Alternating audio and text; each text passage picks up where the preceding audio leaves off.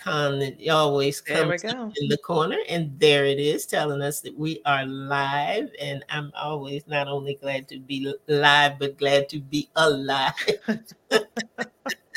yep. Still this side up. So we're good. That's it. That's it. We're missing our compadre tonight. Yep missing yep. Miss uh, Victoria, Queen Victoria is not is not with us tonight, but we're going to do our best to go ahead. And uh, we got a really interesting guest who's written two yeah. really interesting books, and we're going to get to talk a little bit about both of them. I think. Yep. Yeah. Yes, we most definitely are that sounds good. And uh, there, there's no selecting this week. We usually go through who's going to go first. no, it's either you or me. Oh, yes. Right. If it's not you, then it's me. Difficult choice, difficult choice to make. I think I will. I think I'll no. I'll let you go first, and then. I'll oh, okay. Okay. And then you come back, and then I'll come back. I can do that. we can make that happen, make it happen. It was a good week for me last week. I know that. So I'm excited about really, really being able to have something to share tonight. And, uh, what do you mean, really? You've had really? something to share for the last few weeks. but it's been the same thing. different segments, different components of the same story. You've been telling a story. Different that's chapters. That's what I should say. Different chapters of the same story. But um, we're going to uh, let's see. We have this is easier because it's just the two of us tonight, mm-hmm. and that means that we just will bounce back and forth. And um, we we we are going to let our guest have the floor and tell tell the stories that he wants to tell, which I know will be interesting surrounding the two books that he has. So we are about ready to start, Mr. Allen. If you are ready, then then we can uh, start rolling. All right, I'll take care of it, and I'll be here in the background if you need me. All right, thank you, sir.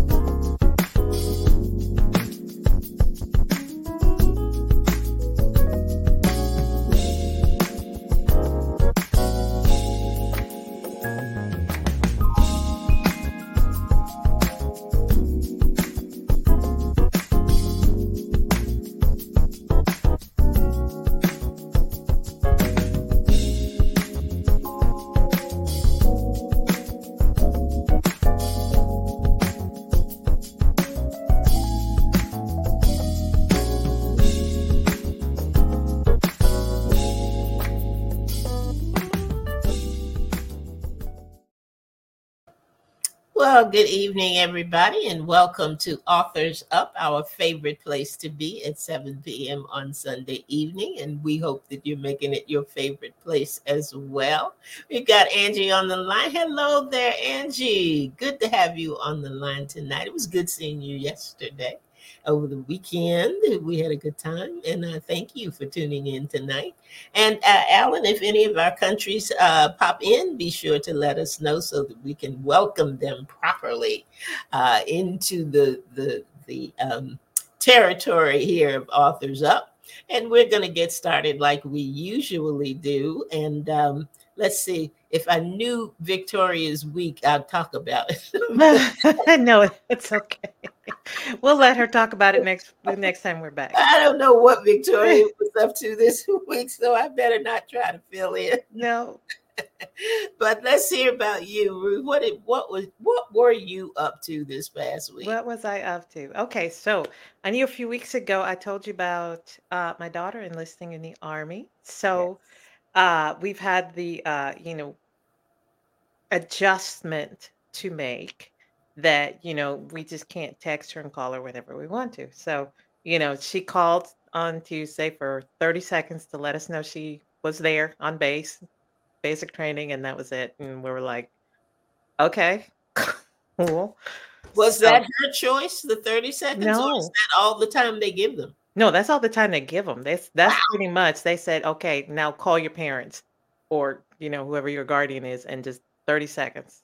You hang up the phone and then you hand your phone back. So that wow. was an adjustment. So, but we heard um, from her boyfriend today. So he sent a photo um, of her uh, platoon, um, got her address and all of that. So I say all that to say now it, you know, she's been in the army now for because she left like at the end of uh, May. So it's real now. You know, seeing her in uniform, getting an address, all of that, it's real now. So wow. my daughter's a specialist in the army. Wow. How's she feeling about it? Oh, I don't know. I haven't talked to her. in your 30, 30 seconds. 30 seconds I'm here. no, actually, let me rephrase that. So I did talk to her briefly on last Sunday, and I asked her, I'm like, well, is it like you see in the movie? She's like, eh, it's a little more lenient than that. I'm like, well, how's everything going? She's like, these teenagers. She's like, I am surrounded by teenagers. Uh-huh. My daughter's 22 years old. She's like, I'm surrounded by teenagers. They just don't listen. And like after a minute, she got quiet, and all you could hear was people talking in the background. And then all of a sudden, her and another young lady started yelling at them, telling them to just do what they were told to do. I'm like, that's funny. So she's doing fine. She's adjusting. Sounds like, sounds like that's good. good yes. she's all right. Good to yeah. know she's all right. So I know you want to tell us about your week. Well, let me tell you, I, I, this is I can finally stop talking about June 10th. I've, been, I've been talking about June 10th since January, yeah. uh, but it was finally here. It finally happened, and it was absolutely amazing. I think. I think it was amazing. I know yes, that I had a lot of fun, and and I'm going to let Ruth say something about it in a minute. But it really, I think it was everything that God intended for it to be. I think that the people who were there were the people who were supposed to be there. Yeah. Um, and it was funny because we had, we had a great caterer, and um, everybody came in and they were just kind of tentative. And I said, Look, you know, there's all this great fruit and cheese and crackers and all of that. And they said, Can we start eating now? it was like, Yeah, but don't fill up there because you're going to be eating for two hours. and, they and were. She, she, did not disappoint. I tell you no. what, she had, uh, we had the young ladies from, uh, a nonprofit group called the Rhoda Generation, and they oh. as hostesses for the nice served everybody. So well, they did a great job. Yeah, they did. They really did. They got there on time and they followed instructions and they were very pleasant and did what they were supposed to do. So we announced two uh, new programs mm-hmm. coming on the power of transformation with Dr. Paula Obi, and that's going to start officially in July. But she's got two pilot programs coming up in June kind of get her feet wet and get everything moving. And she's going to be on When Life Speaks on the 15th. So we'll get to talk to her a little bit. And then we have a program for men by men on Mondays. Uh, and it's going to start off just the first Monday of every month, August through December. And then it's going to go to monthly programming. It's called Under Construction uh, so we're going to be building the men up and talking about men's issues and all that good stuff. So nice. I'm excited about that, and that's I am too. by uh, Pastor Steve Sims. So we're excited for him and excited for Dr. Paula, and uh, we're just going to see what's going to happen. You know how everything is going to pan out and play out, and you know I got up this morning and and I, I had uh, I thought, okay, God, what if, what now? You know, what are we going to do now? and because uh, I had been telling people I don't really have a plan after this event, and I'm thinking I'm going to kick back and all of that. And he said, mm, "Time to grow, time to grow." Mm-hmm. So I'm mm-hmm. not sure what that means, uh, but Authors Up will be included in that, and uh, we'll just see where it takes us. Sounds good. But one last thing on that issue. Thank you, everybody. Thank you for praying for us, for getting tickets, for coming to the event, and for those who were not able to come, just wishing us well. And and I thank everybody for that. So we'll see what mm-hmm. happens and we'll see what's next. Absolutely. But for tonight, we're going to see what's up with our guest. And uh, Ruth is going to start off with uh, telling us a little bit about his bio, and I'm going to finish that up. And then we're going to take a brief break. And uh, we're going to come back and, and talk with our guest who has some exciting stuff he's going to share with us tonight. So, Awesome. tell us a little bit about Mark. Absolutely. So, Mark Ryall recently retired from teaching economics at Hillfield Strathallan College in Hamilton, Ontario. His first love in coaching was always cross cross country running, a sport which he felt made students stronger mentally and physically, and which promoted teamwork and mutual support. So, we are going to be talking about his book tonight, Run, Daughter, Run, which Andrea will share about in a minute. But we're also going to mention his other book, the speculative fiction Age Decoded, which is Mark's first novel. He wrote it to educate himself and the world about the imminent tsunami of genetic engineering. CRISPR like technology will impact humans in physical and psychological ways, thus fundamentally affecting what it means to be human. The story peers 100 to 200 years into the future, allowing the reader to critically imagine this new scientific frontier. Wow, sounds interesting.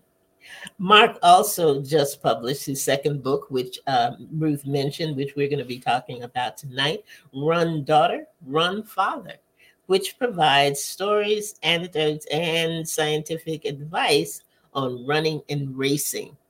It highlights the training adventures of him and his daughter Stephanie, whom Mark coached and ran with. The insights in, are targeted at younger and older age group competitors. Mark competes in triathlons. We had another author who was on who had a book about tri- tri- being a triathlete and represented Canada in the 2019 World Age Group Championships in Switzerland.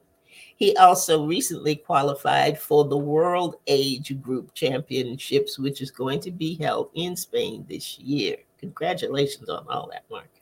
As hobbies, Mark enjoys acrylic art and snooker. And for those of you who don't know what that is, Mark's going to tell you when we come back. His education includes not only a BS, but an MBA and PhD from the University of Toronto. And we're going to take a quick break right through here. We want you all to hang out and hang in. We will be right back and you will get to meet Mark Ryall. How about that? I'm excited. What do you think, Ruth? Absolutely.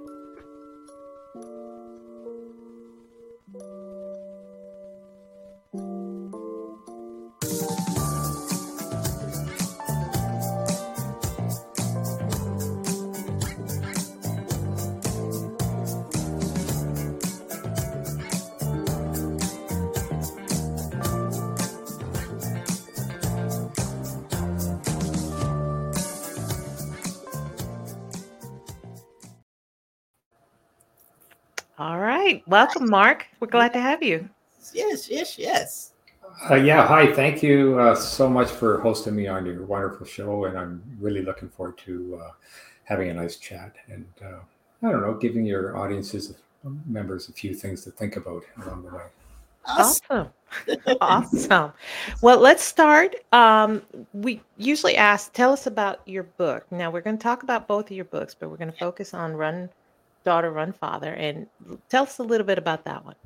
Sure. So, that is, um, as the title implies, it involves my daughter and I uh, in the sport of running. Um, the chapter one talks about how my one day my daughter, who was only seven years old, said to my wife and I, I want to go run around the block. And my wife and I looked at each other like, kids, you know, kids play soccer, they run after soccer balls and whatever. She played hockey too, that was her sport too. But um, running around the block was a little bit strange, just pure running. So um, I said to my wife, I better find some sneakers and go with her because she can't let just let her run in the big city on her own. So I got off the couch, found a pair of sneakers, and um, ran for the first time in almost 20 years. I had run in high school, but I I had gotten away from it completely and got very lazy. So uh, here I was uh, looking down at my daughter. She was looking up at me and smiling. We are running along. She was taking three times as many steps as I was, and we're running together. It was, I, I remember like yesterday, it was a magical moment. Oh, And um, my daughter got me back into running, and I got to witness her first steps too in running. So um, the rest of the book it just carries through the next 18 years of us uh, both running and racing and sometimes training together and inspiring each other. awesome. And I love the picture of the two of you in, in the book. I love that picture. Awesome. All right. So, what? Why was it important then for you to write this book?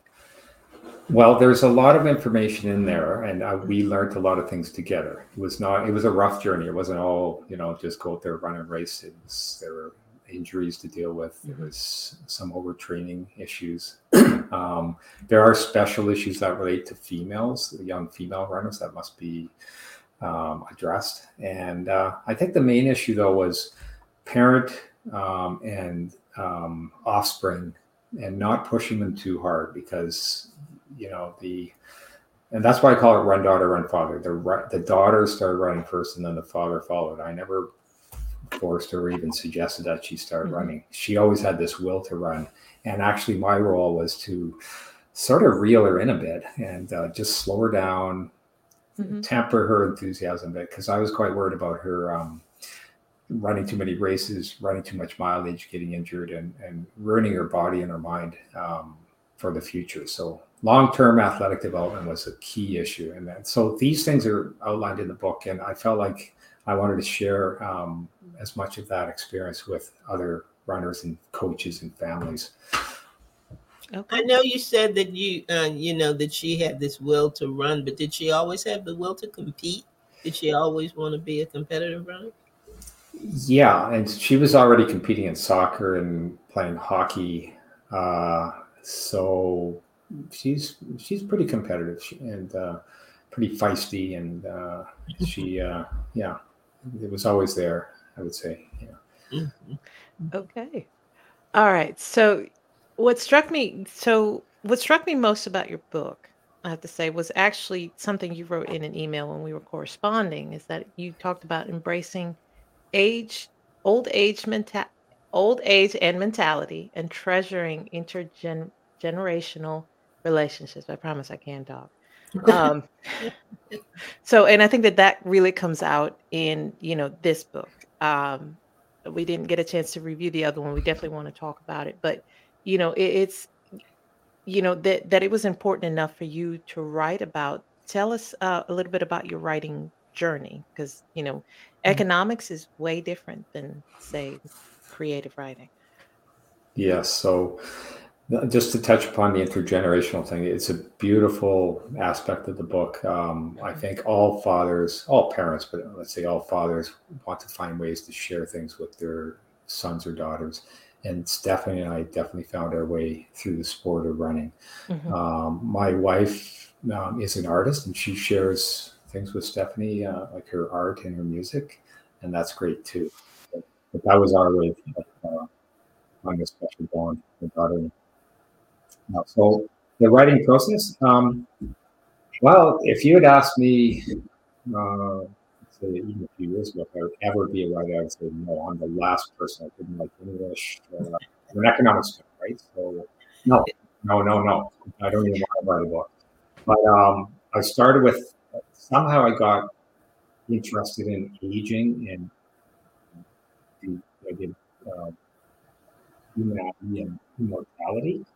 And so that that was that in- underpinned both my books.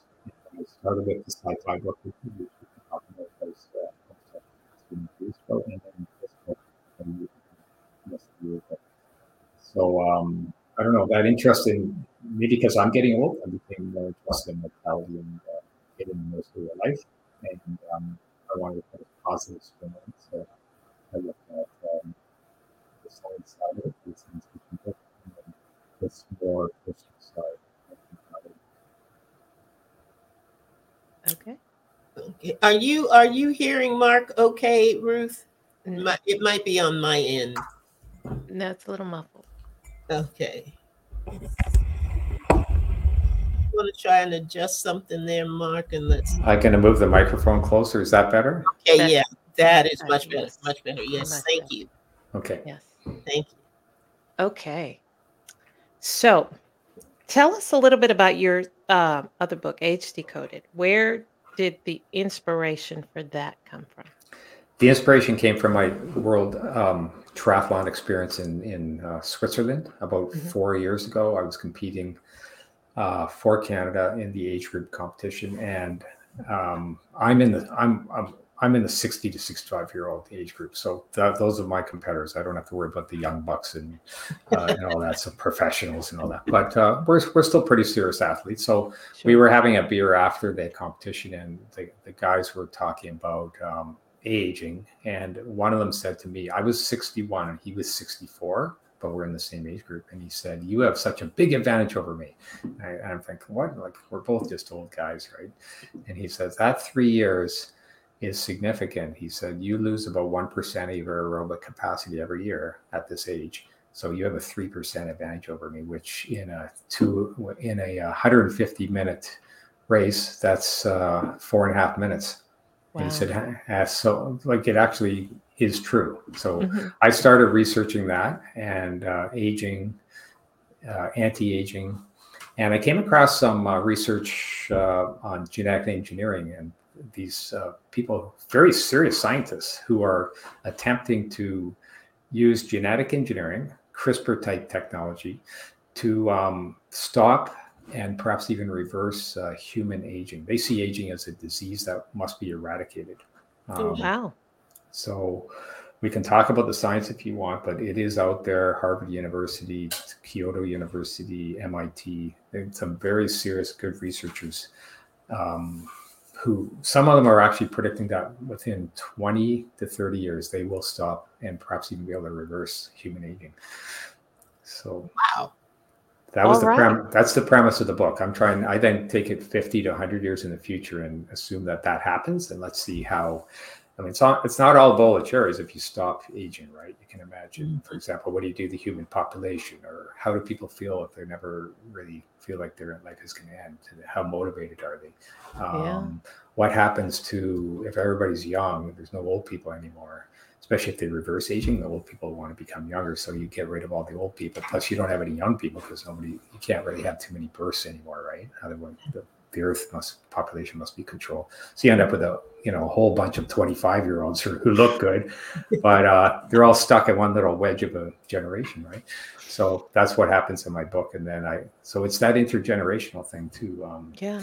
um, yeah so that's that was the inspiration and that was the premise and then i just went forward with it and i actually try to speculate what will happen like i'm not trying to i'm not on some other planet with aliens and all that i'm actually trying to look at humans and changing humans themselves not human nature not human nurture but actually changing human nature through genetic engineering Mm. Wow. Okay. So I love science fiction, so I will be reading that book. Great. Um, but I have to say, you know, I, I can tell you, I have not seen the uh, the research, but I can tell you, I myself am a runner.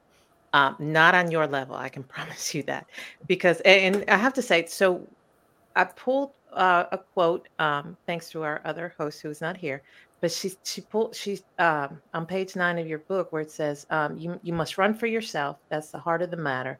Run if you desire from within when the time is genuinely right for you. Don't run because someone else pushes you, for, because you'll begrudge it and never acquire deep satisfaction or meaning from it. absolutely And my husband, I can tell you, he's he's been in the gym since he was 13. We're about 50 now. So, you know, it, and it was always, oh, you have to go to the gym. You have to go. And I hated it. I hate going to the gym. And then probably about five years ago, I just started running on a treadmill and have not stopped. So I'm not running any marathons or anything like that, but I love running. And I had to do that for myself fantastic to in order to enjoy it, to love it, just to get out there. So that being said, going back to the research part, you know, I, I've been doing it on and off for like five years now. And I tell you, every time I take a break from it, I can tell, and I'm a little bit older each time. I'm like, I can tell I'm not at my peak from when I was running last time. And it Sure. takes just a little bit longer to get up to some kind of speed. And it's just age affects us all. It does, So yes. Um, it is it, it um, is an interesting concept. What what is what is it that motivates somebody to to run, to just want to run? Because I see people, you know, rain, snow, cold weather, hot weather, it does not matter. They got to get that run in. They've got to get that run in. What is it about running that that kind of drives you that way? Yeah, well, there's there are a lot of different ways of looking at this. For me, it's sort of a competitive thing. I do want to compete and get better, so I must train. And um, I don't. I must say, I don't necessarily enjoy every little run or every big run. Um, and also getting older, I find I need more time to re- recover from the tough runs, from the speed workouts. But um, for many, many other people, I would say maybe even the majority runners, it's more of a, I would say, combination of physiological psychological things. So the for example it's a great way of meditating running of sort of getting on. Running a beautiful mantra itself like the breathing is consistent or the arm motion is consistent. The stride is you know once you're settled into your pace is very repetitive. So there's a natural almost buddhist like mantra to their running action and i think that really appeals to a lot of people. And uh, it that gives them peacefulness. Um, it separates them from their their anxieties and uh, just lets them their mind wander and and uh, relax. And uh, so that's the, that whole psychological side is very powerful for running. And then um, you know, for other people, it's the health benefits. Say they they want to lose weight, or I have a friend who had a heart attack and he's been trying to strengthen his circulatory system through running. So there's there are enormous health benefits from running too. So Mm-hmm. many people do it for that reason too. So there's, I, I guess, Andrea, there's a lots of lots of reasons. Um, they're all very compelling, all very positive. I would say. I never I I um when I first moved here to North Carolina, I was I was kind of like Maurice. I was get to the gym, get to the gym, get to the gym. And I didn't have any family here, so getting to the gym was a, a great thing for me to do. And I I um I love the treadmill and I just you know my time on it kept getting better and better. So when I would go out and and walk in the area, because I was walking so fast, you know, you you switch over into a run and you Right. kind of go back and forth, back and forth. And I thought, okay, well, this is cool, but it never. it never took me to that place of saying yes i'm going to get up and run today. Just it did not get me there. But i'm always interested when i see people run uh the different the different gait the different you know movement the different style that runners have you know and i guess it's like you were talking about it has to do with the breathing and the pacing you know and Mhm. and all of that so i i um i i wish i had started at an age that made sense for me to start uh, but at this point, like I said before, if I can run to the car, it's a great day. but it sounds like you do some walking too, which is fantastic in itself, right? So yeah. I'll stick to the walk. we do want to welcome, though, cutting away for just a minute. Toronto has joined us uh, this evening. Welcome to you. And um, Love Demonstration in Jamaica has joined us as well. And we welcome them uh, to the broadcast tonight also. Thank you for joining us. And uh, Ruth, I think you were getting ready to say something, but I'm forgetting. Uh, well, no. So you you've gotten uh so you've gotten your feet wet with uh nonfiction. You've gotten your feet wet with science fiction. So what is uh next for you? Do you want to continue writing, or are you just going to continue running, or doing both? I'm I'm actually working on a third book right now, and um, it's going. The topic is going to be uh, neurobiology and artificial intelligence. So I'm Okay. reading as I'm, I'm not. I haven't written anything on that now because I feel like I need to uh, read as much as I can about it. So, for example, I just wrote a sort of read a book uh, by a Duke University professor called. Uh, her name is Nita Farahany, and she Mhm. wrote a book called The Battle for Your Brain. It just came out actually, and it's Okay. um, fantastic book about all of the neural mechanisms that uh, will be um, reading or tracking your thoughts, your words, your visions. Um, they're already starting that, and and so I, I I'm quite entranced by this topic, and I would like to write a science fiction based on that idea the the human brain and human thoughts being um, controlled and tracked. Oh wow. Okay. So I This think is- you found your niche then, right? Yeah, it's going to be a dystopia, obviously, but, but uh, um, I think it's a hot topic. It's, it involves artificial intelligence too, right? Oh yeah. Oh yeah. No, that's a very big hot topic. So Absolutely. The other Amer- the other American author I've read, who uh, some of your listeners will probably know, is Ray Kurzweil, who wrote this. The, the singularity is near. He's Okay. he's a fantastic scientist. He's won a lot of awards in the United States for his research. He had a lot to do with uh, voice detection and uh, facial recognition technology. So he really knows what he's talking about. And he he wrote the, the, this book called The Singularity is Near in 2006. And I think there's a book. I think it's just coming out right now called The Singularity is Nearer and um, it's the artificial intelligence game of sort of using the neural networks in the human brain to model to create um, um, computer systems that operate like the brain but at a faster pace so he's he's quite a guy and he's given me lots of ideas too ray kurzweil awesome. That's great. That is All right. great. And you got some questions? Well, I just I wanted to to ask you um, because there is a lot of information in your in your book about running and and and actually uh, about relationship because it's not always easy uh, for for parent and child in anything uh, to develop a, a love for it and a respect for it uh, depending on where where either of you are you know on the spectrum and on the scale. So I, I would like to know just from you what what do you think is the key thing in making uh, relationships on common ground, if I can put it that way, uh, work? You know, and and come out with a successful outcome. What do you think is the key to that? Yeah, so for my daughter and I, we we locked horns a fair amount. Uh, in, in fact, um, in the um, the introduction to the book, my my daughter writes a uh, Before uh, yeah, so she talks about that. She says, you know, my father and I disagreed on a lot of fronts. It was mainly me trying to slow her down and stop her from competing. And she always wanted to go, go, go, do more, more, more. She was very zealous, and uh, but we locked horns over that. So, but we never lost respect for each other. We support each other. There were some tough times um, that we got through. That that really helped it because then you sort of uh, you start empathizing with the other person. For example, she got asthma she, um, in grade nine, and so in the biggest cross country race, the Ontario Championships, she was seeded to win that race. She Mm. was supposed to win the Ontario Championships, or, or at least be top three. Um, and um, during the race, they're announcing the names. They're in the forest, so you can't see them, but the announcer's telling the names. And we never heard her name the whole race. And I, like, my wife and I were starting to worry that they would name the top 10 and we never heard Stephanie's name. And that's, that's, she had an asthma, her first asthma attack in that race. Wow. 800 meters in, it was a cool, crisp morning and her throat just tied up. She couldn't breathe in her airways. So she stopped. Apparently, she was out on the course, just at the side of the course, walking, and somebody was consoling her.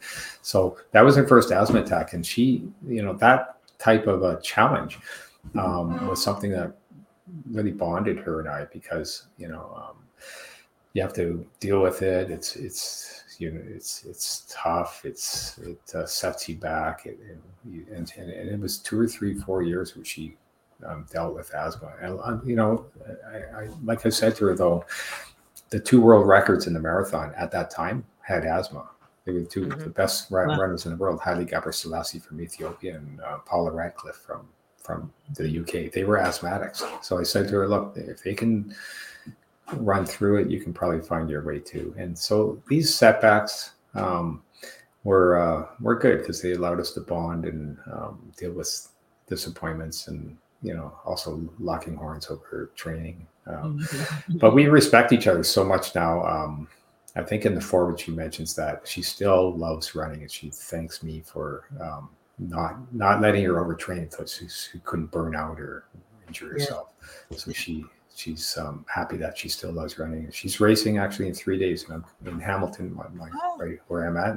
I'm going to go watch her run a 1500 meter track race, and so she's still excited to do that, and um, and I'm excited to support her. So That's That's awesome. awesome. There's a there's a quote by I think uh, uh, it's Terry Fox, mhm. Canadian hero who died from cancer, and I really love this quote. This is how many people do something they believe in. How many people do something they believe in? I just wish people would realize anything's possible if you try. Dreams are made if people try. Yeah, it brings tears to my eyes, Terry Fox. He is the the number one. I don't know uh, how much they've heard of him in the U.S. I think a lot of Americans have, but he is the number. If you ask Canadians, who's the number one hero ever in Canada? It's Terry Fox. Hmm. Not Terry Fox is number one, and he um, he died of cancer when he was 23, I believe. But he tried to run across Canada to raise money because he knew he was dying, and he Wow. made it about. Um, he made it to Thunder Bay, north of Lake Superior, about more than halfway, and then the doctors pulled him off the road because said you can't run anymore. And he Wow. was he was running almost a marathon every day on one leg, basically just hopping along the highway and um, saying like those inspirational quotes and talking about. You know, people said to him, you know, how much pain are you going through, Terry? And he said, I'm going through nothing compared to the pain of people suffering cancer all across this country. You know, Mm. and I'll never forget him saying, that I was just a young man at the time, but it was so inspiring. And Mhm. so he's because of the Terry Fox Foundation all across the world, they've raised, I think now nine hundred million dollars, almost a billion dollars for cancer research, Wow. which is fantastic. That is something. That is really, really something. And I think if you just, uh, and this is just to everybody out there, if you, if um, the, the event that I just did was called Make It Count. Um, and when I see this first sentence, it says, How many people do something they believe in? I think it just gives us all, or should give all of us, Mhm. an opportunity to just pause and say, you know, what are you doing to make it count?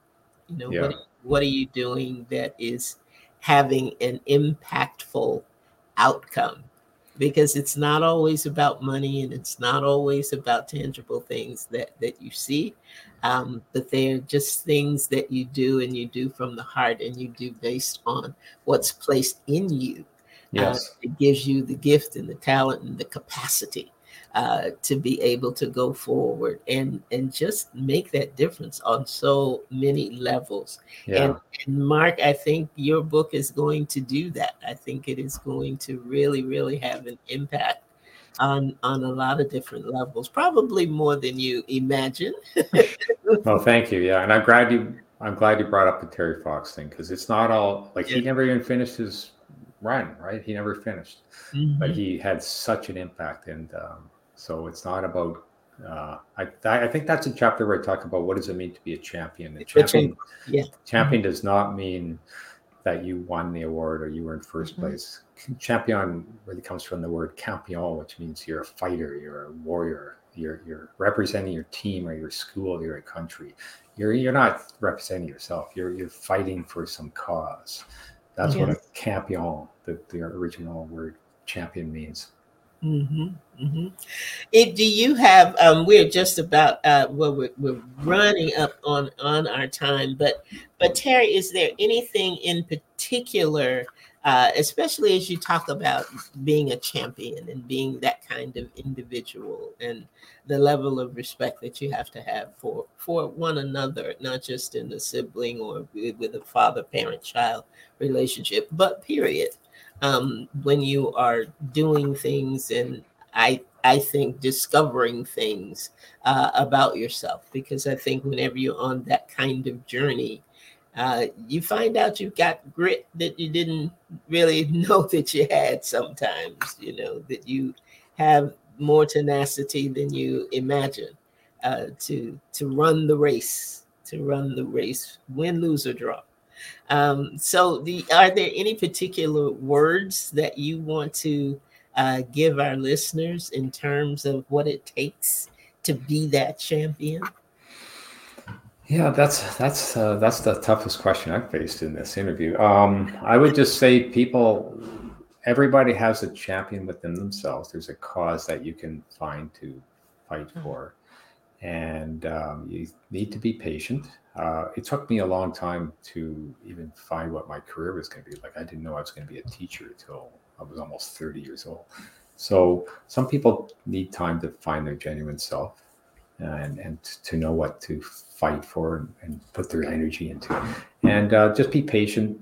Uh, it may take you uh, more time than others. And um, and uh, and it's never too late. Like uh, for example, in writing, I think there's a lot of writers who came out with their first book when they're in their 50s or 60s. Mm-hmm. Um, an example would be um, Annie Proulx, who wrote the shipping news. Um, and uh, I think she was 60, uh, 62, and also maybe Frank McCourt, who did the Angela's Ashes. He was 65, the Irish writer. Yeah. Mm-hmm. Um, so it's never too late, and be patient. You will find something. You can find something uh, when the when the time is right to uh, to dive into.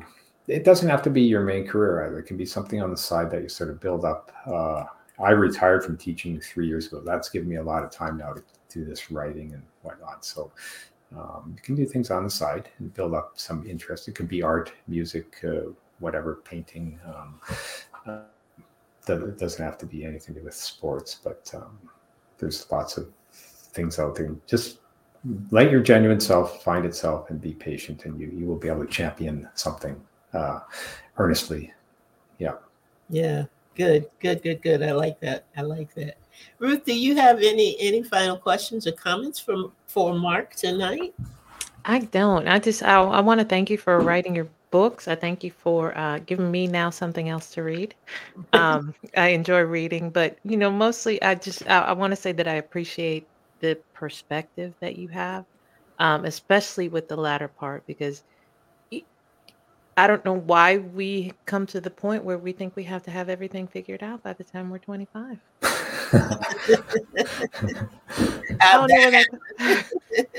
and you know, I like you. I've written I've written a few books, but I'm only now and I'm close to 50. So I'm only now coming to the point where I can say, you know what?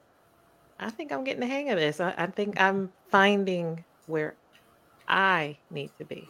And I appreciate that. So. Mark, thank you for joining us today and thank you for writing your books.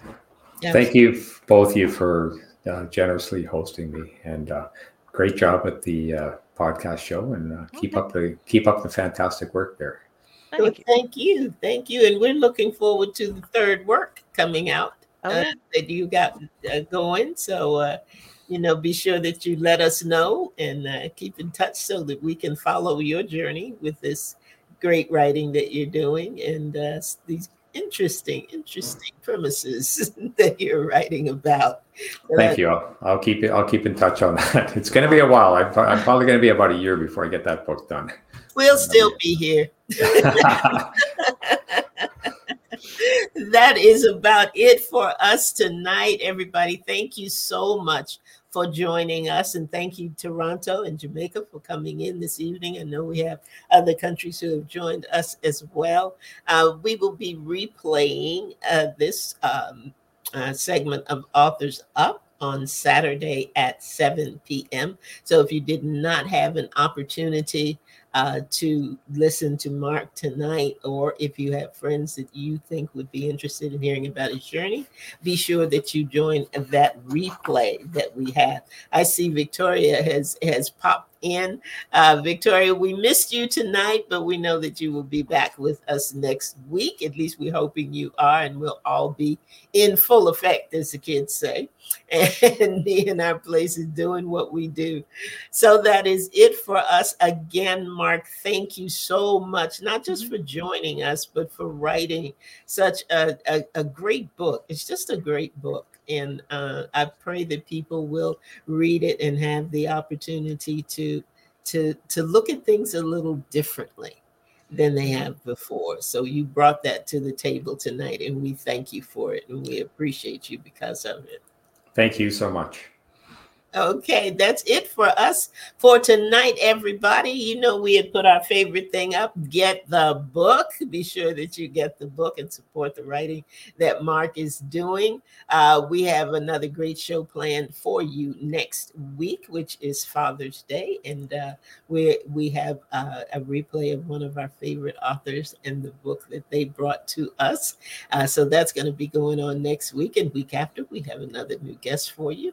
So stay tuned because you never know, you never ever know what's going to happen on Authors Up. It's a surprise to us too sometimes. so come on back. Join us right back here Sunday evenings at 7 p.m. for another edition of Authors Up. Have a great week, everybody. And Mark, again, thank you so much for being with us. Okay, bye bye.